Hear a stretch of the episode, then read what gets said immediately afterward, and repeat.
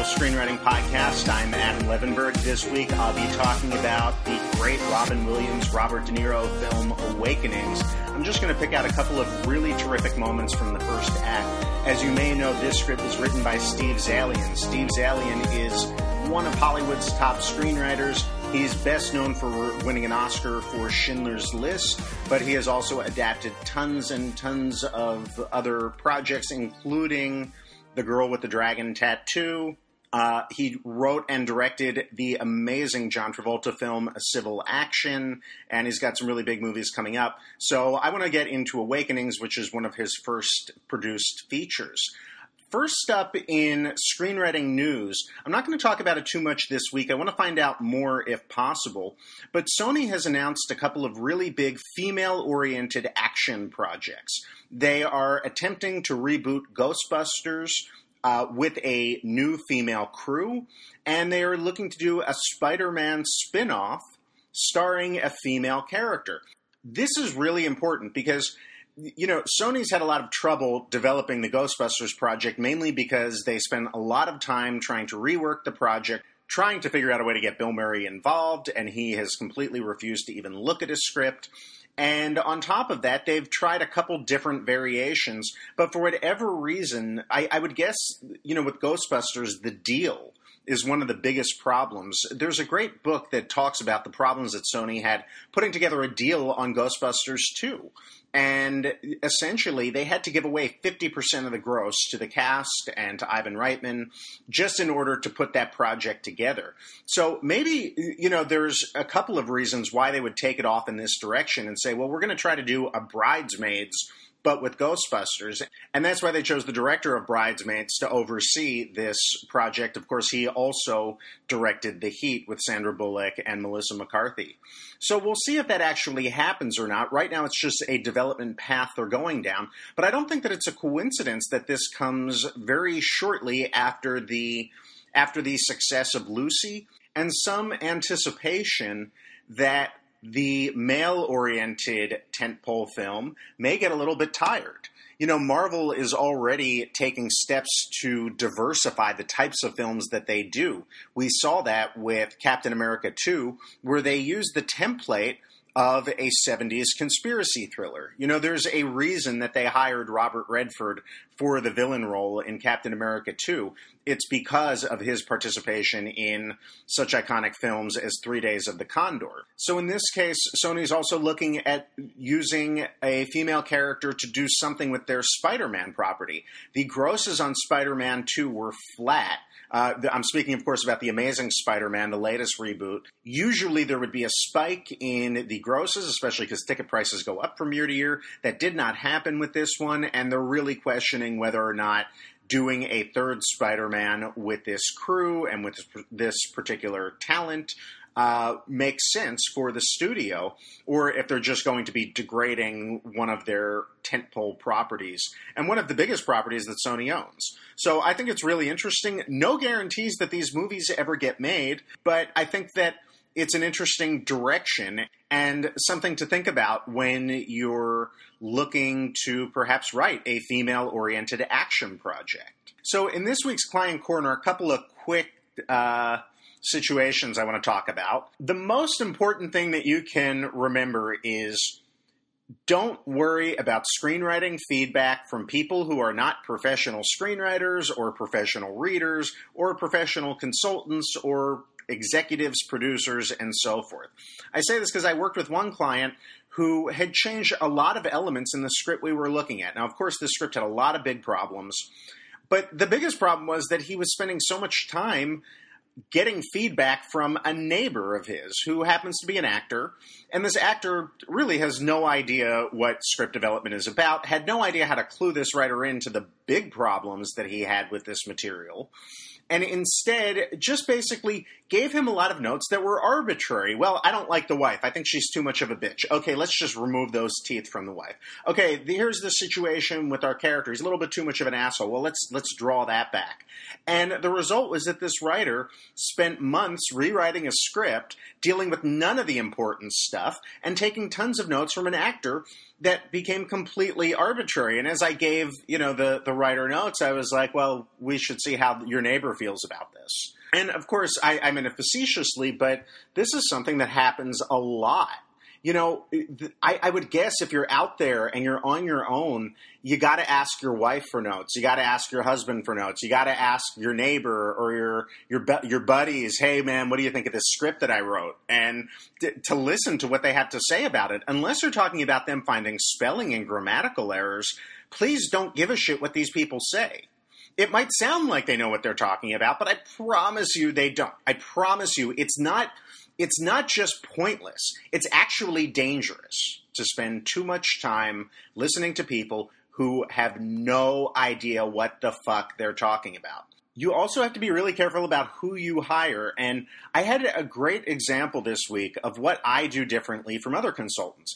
I don't think that I have all the answers. I don't think that I know everything about screenwriting. I think that I have a very particular take on what it is that amateur writers need to do and what they need to focus on.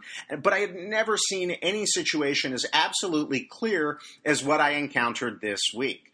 Because there was a writer who had a baseball script, and he had actually worked with a couple of really big names. He had worked with uh, Richard Walters from UCLA, and he had worked with another guy that whose name I won't mention. But Richard Walters from UCLA is a really popular name in the script consultant game. He runs the screenwriting program at UCLA, and you know I've often wondered why am I often so irritated by what a lot of these screenwriting teachers have to offer. Why is it that when I work with clients who've been through some of these programs, I'm horrified at the material that comes at me? Not because it's good or bad. Remember, amateur screenplays are just not going to be fully developed. It's not good. It's not bad. It's is this person trying in the right way?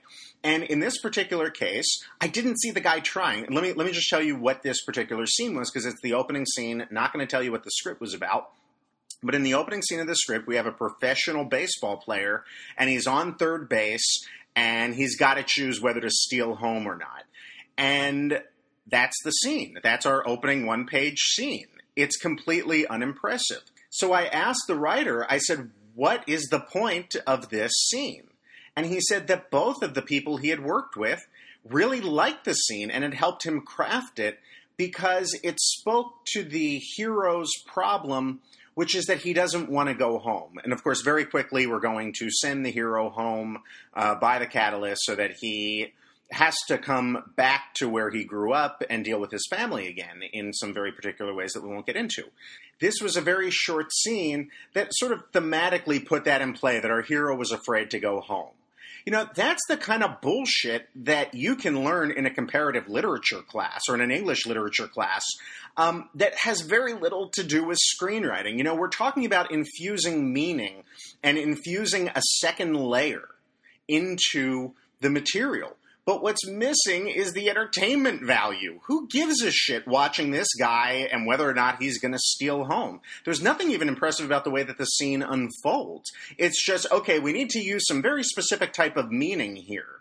And I don't necessarily look at material like that. I think it's all well and good. I would never say, well, no, that's bad or that's wrong. But the problem is that you got to look for something deeper. And there's some really specific ways in 2014 that you can do that. Now, I think the, oh, he's afraid to go home thing would be really appropriate if you're teaching a screenwriting class in 1987 but we're not in 1987. If you took a screenwriting class in 1987, or you are learning or have learned from a professor who was teaching in a classroom in 1987, you are going to be getting a lot of old information. It's going to be really worthless, and you're going to write something that probably is not going to work for a reader who wasn't alive in 1987, because that's the truth, that the people, the front lines of readers today were not alive in 1987 what I would look for in that scene, or what I suggested to him, you know, because it's easy to say oh, there needs to be something spectacular, there needs to be some pizzazz. Well, let's break that down a little bit more because that's what I probably would have said seven, eight years ago when I had less of an understanding of how screenwriting operated. But today, I would suggest that this scene needs to show your hero doing something. Is he cheating in some way? Uh, is he a baseball pitcher who's you know putting some Vaseline on the on the ball, or you know is he doing something that's going to reflect morally on the character? Tell us something about the moral universe he lives in, the type of decision that he makes, and how is that going to be different later by the end after the full experience. So it doesn't have to be all fireworks and guns and explosive kind of things, but it has to speak to your character in some very specific way that is related to behavior. It can't just be infused with general meaning. And I hope that you understand the difference, and I hope I've done a good enough job explaining the difference between the sort of English literature, he's afraid to go home, and we're going to parallel that in this opening scene, and who gives a shit, and a character who's going to do something, who's going to act in some way and be active, and then act differently by the end of the film. So I always welcome those experiences for me as a consultant to see how the advice that I give is a little bit different and more specific than what some other people do out there and uh, you know I'll be sharing those more with you when they occur. Moving on to Awakenings, the 1990 film. It was nominated for Best Picture. Penny Marshall directed it. This was Penny Marshall's first big prestige project. Of course, if you haven't seen A League of Their Own uh, with Tom Hanks, Geena Davis, and Madonna, Rosie O'Donnell, some other great people, uh, you should definitely do that also. But Awakenings is Robin Williams and Robert De Niro. Robin Williams plays a incredibly socially awkward doctor who is hired to work in a mental hospital where there's an entire wing of catatonic patients. Catatonic patients who, in some cases, have literally appeared frozen for the better part of 40 or 50 years. And Robin Williams goes up against the system. This is in many ways an institution movie because the character played by Robin Williams wants to treat these patients. He wants to figure out what's going on. And of course, the powers that be say, no, no, no, your job is just to babysit them, to make sure that their diapers are changed and to uh, see to any sort of medical problems they might be having. But your job is not to fix these people who have been trapped sitting in wheelchairs for the last 40 years. And of course, he's not okay with that.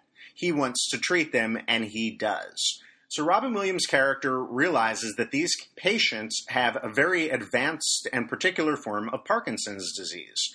Now, the interesting thing about this form is that Parkinson's disease usually makes people shake and twitch and twitter. They have these tremors that go on in their body, and he realizes that they might be experiencing so many tremors that the tremors overlap and basically just freezes these people in place. So the film follows him through a medical trial where he awakens one of these patients through giving him a Parkinson's drug, and then, of course, uh, gives this drug to the entire wing, and everybody wakes up. Everybody comes back to life. And at that point, we have a lot of problems for Robin Williams to deal with because we have these patients who are now stuck in this ward. So I want to talk about a couple of things that are going on in the first act of this film that screenwriters can learn from. First of all, it is funny as shit. You know, this is one of the most important elements behind this movie because I was wondering, would this movie get made today? The answer is maybe, maybe not. Um, it's hard to see Hollywood paying to develop a script like this because it's based on a true story. It's based on a book. And the question is would a studio be interested in buying this book and then paying a young up and coming writer like Steve Zaillian $500,000 or a million dollars to write a screenplay so that they could then determine if they were going to try to make a movie out of it. However, if you wrote a spec script, uh, there's avenues to get a film like this made. But of course, it requires the screenwriting genius that also went behind a film like Schindler's List in order to get a movie like this done. But because it's so funny, there's like 15 jokes before we ever wake Robert De Niro up. Um, and Robin Williams is not behind all of the humor either. A lot of the time, he's just reacting to situations. And when he is funny, it's not in the manic Robin Williams on a tangent kind of way that we're familiar with. It's very, very subdued, and it comes from the character point of the character being really geeky and socially awkward and not understanding how to properly relate to other people like an adult, which is something he will learn about through the course of this movie. So we have tons and tons of jokes in here. Um, but let's start off with the first thing where we bring Robin Williams into the world. So Robin Williams is not currently a doctor at this place when the movie begins. So, first, let me talk about the opening. The opening is a short montage of scenes where we see a young boy, and this is supposed to be a young Robert De Niro. Uh, we see him playing with his friends. He carves his name Leonard into a bench what a great visual representation of this is how you get the character's name across to the audience and represent that this is our character Leonard. Because I was watching it with a friend and he said, Why are we watching this? It's just a couple of scenes of the deterioration of this boy, where we see that his uh, handwriting is getting worse. In fact, we have a scene where his teacher is doing his report card and goes over to his desk and looks through his notebook and sees that the perfect handwriting that's in the earlier pages of the notebook becomes more and more illegible to the point where it's basically just scribble because he's losing control of his faculties. And we have a quick montage of the deterioration of Leonard. Then we will jump almost 30 years into the future where Robin Williams is in a job interview. So, the importance of showing these scenes of Leonard as a boy is to show that when we later wake him up, he wasn't always a vegetable. We establish that he was a boy with a personality and a mother who loved him and interests. And, you know, he wasn't just a vegetable who wakes up 30 years later um, into a completely new world. He's starting over as a person from where he left off. And that's why those scenes, even though they're not incredibly interesting or they certainly lack some pizzazz, they become absolutely necessary. So we jump into the future and we see Robin Williams in a job interview. Why is that important? Because we bring our hero into the world fresh. We don't want somebody who's been there for a long time you throw your character into a new world, and this world is this mental hospital. And he's in a job interview. Well, let's talk a little bit about what genius Oscar winning screenwriter Steve Zaillian did to make this an interesting job interview. The premise of most job interviews is that the person who's interviewing wants the job, and the people who are doing the interviewing are the gatekeepers. And Steve Zaillian says, let's reverse that.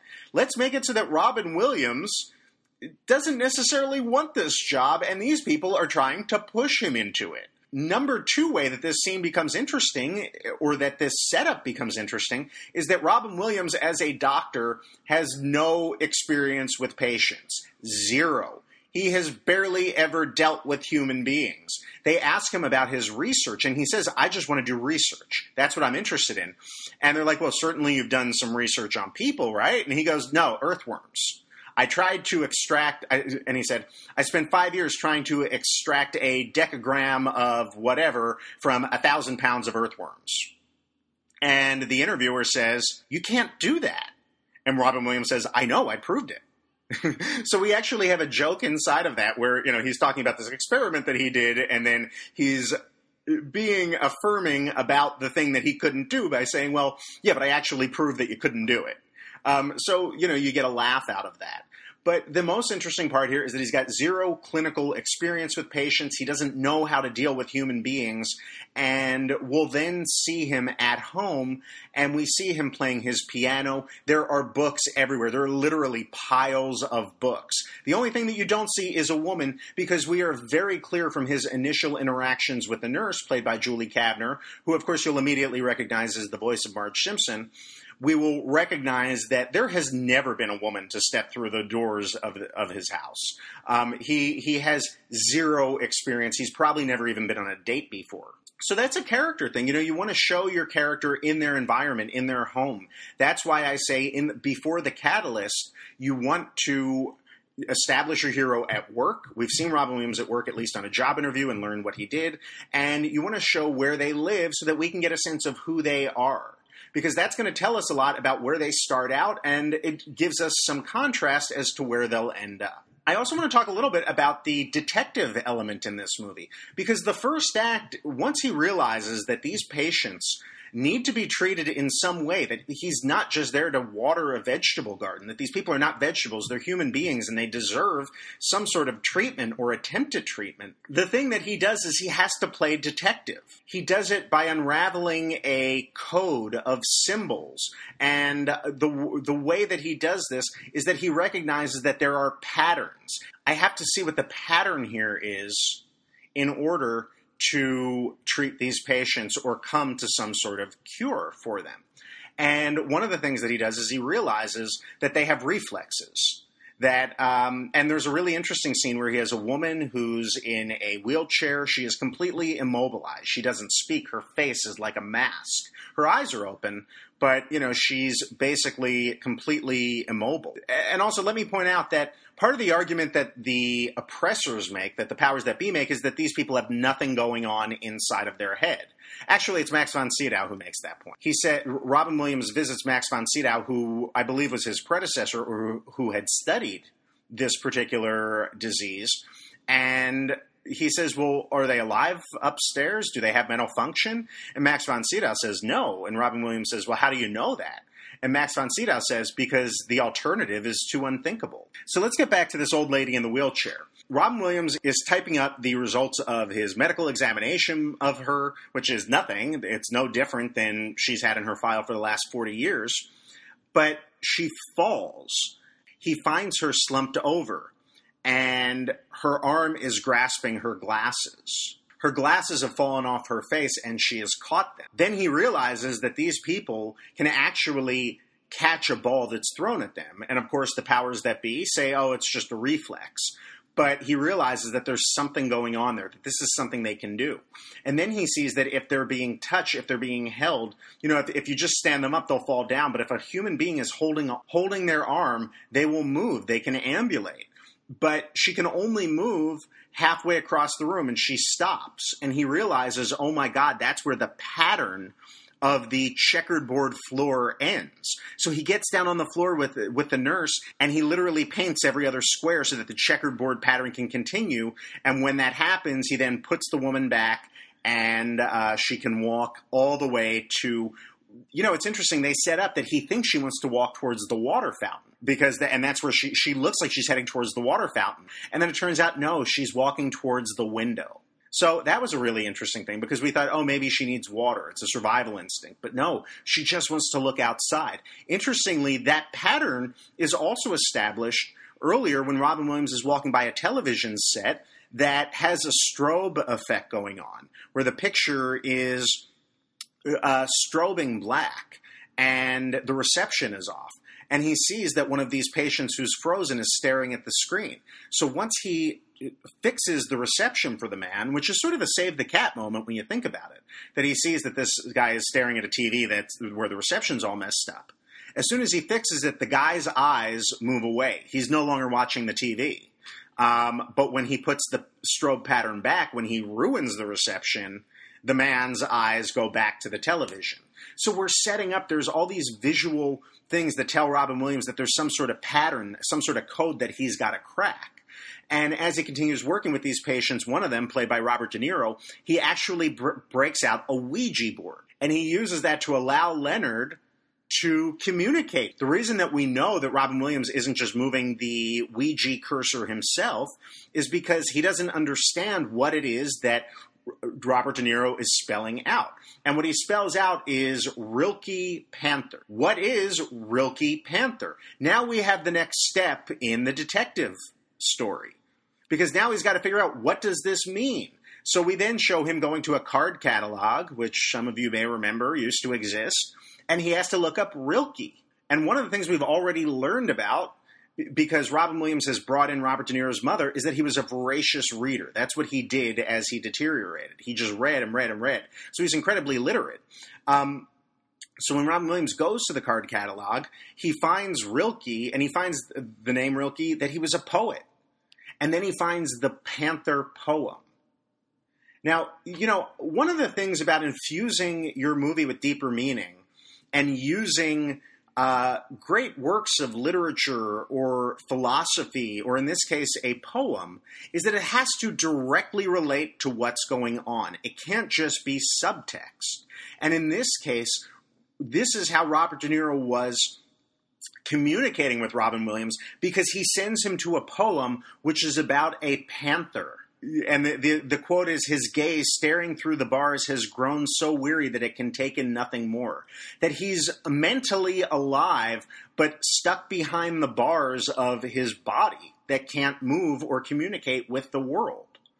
Um, and that's specifically robert de niro's way of saying i'm awake in here I am inside here. I can hear you. I just can't communicate with you. Let me talk about the next step because we don't just have all this meaning here. We don't just have the continuation of the detective story. We have two other things that I get to talk about today. The first is that we will show Robin Williams reading this poem about the Panther so that we get the information about being trapped behind bars and this could be part screenwriting, part director saying, How do I make this visual and working with the screenwriter or coming up with it herself.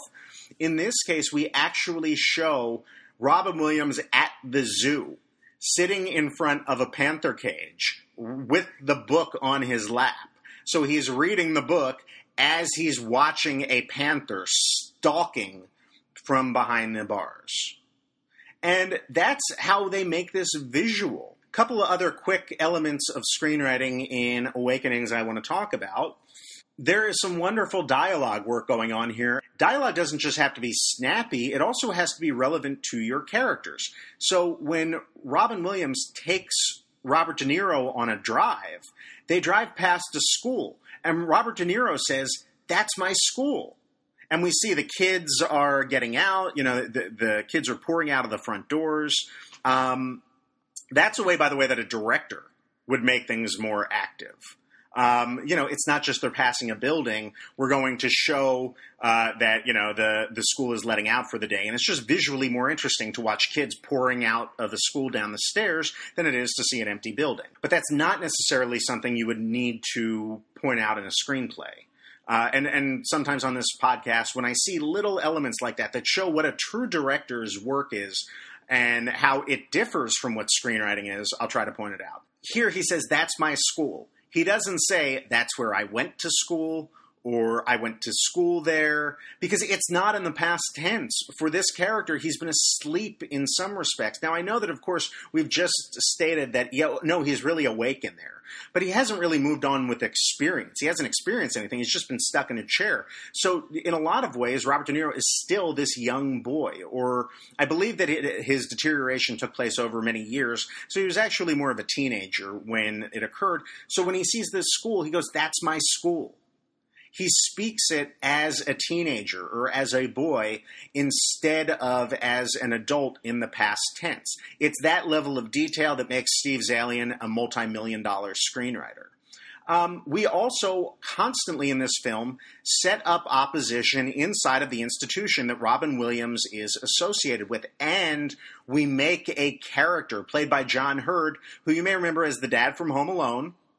He is the opposition here he first says to Robin Williams, No, these people are basically asleep upstairs. They're in a coma pretty much. There's nothing that can be done for them, and that's not your job.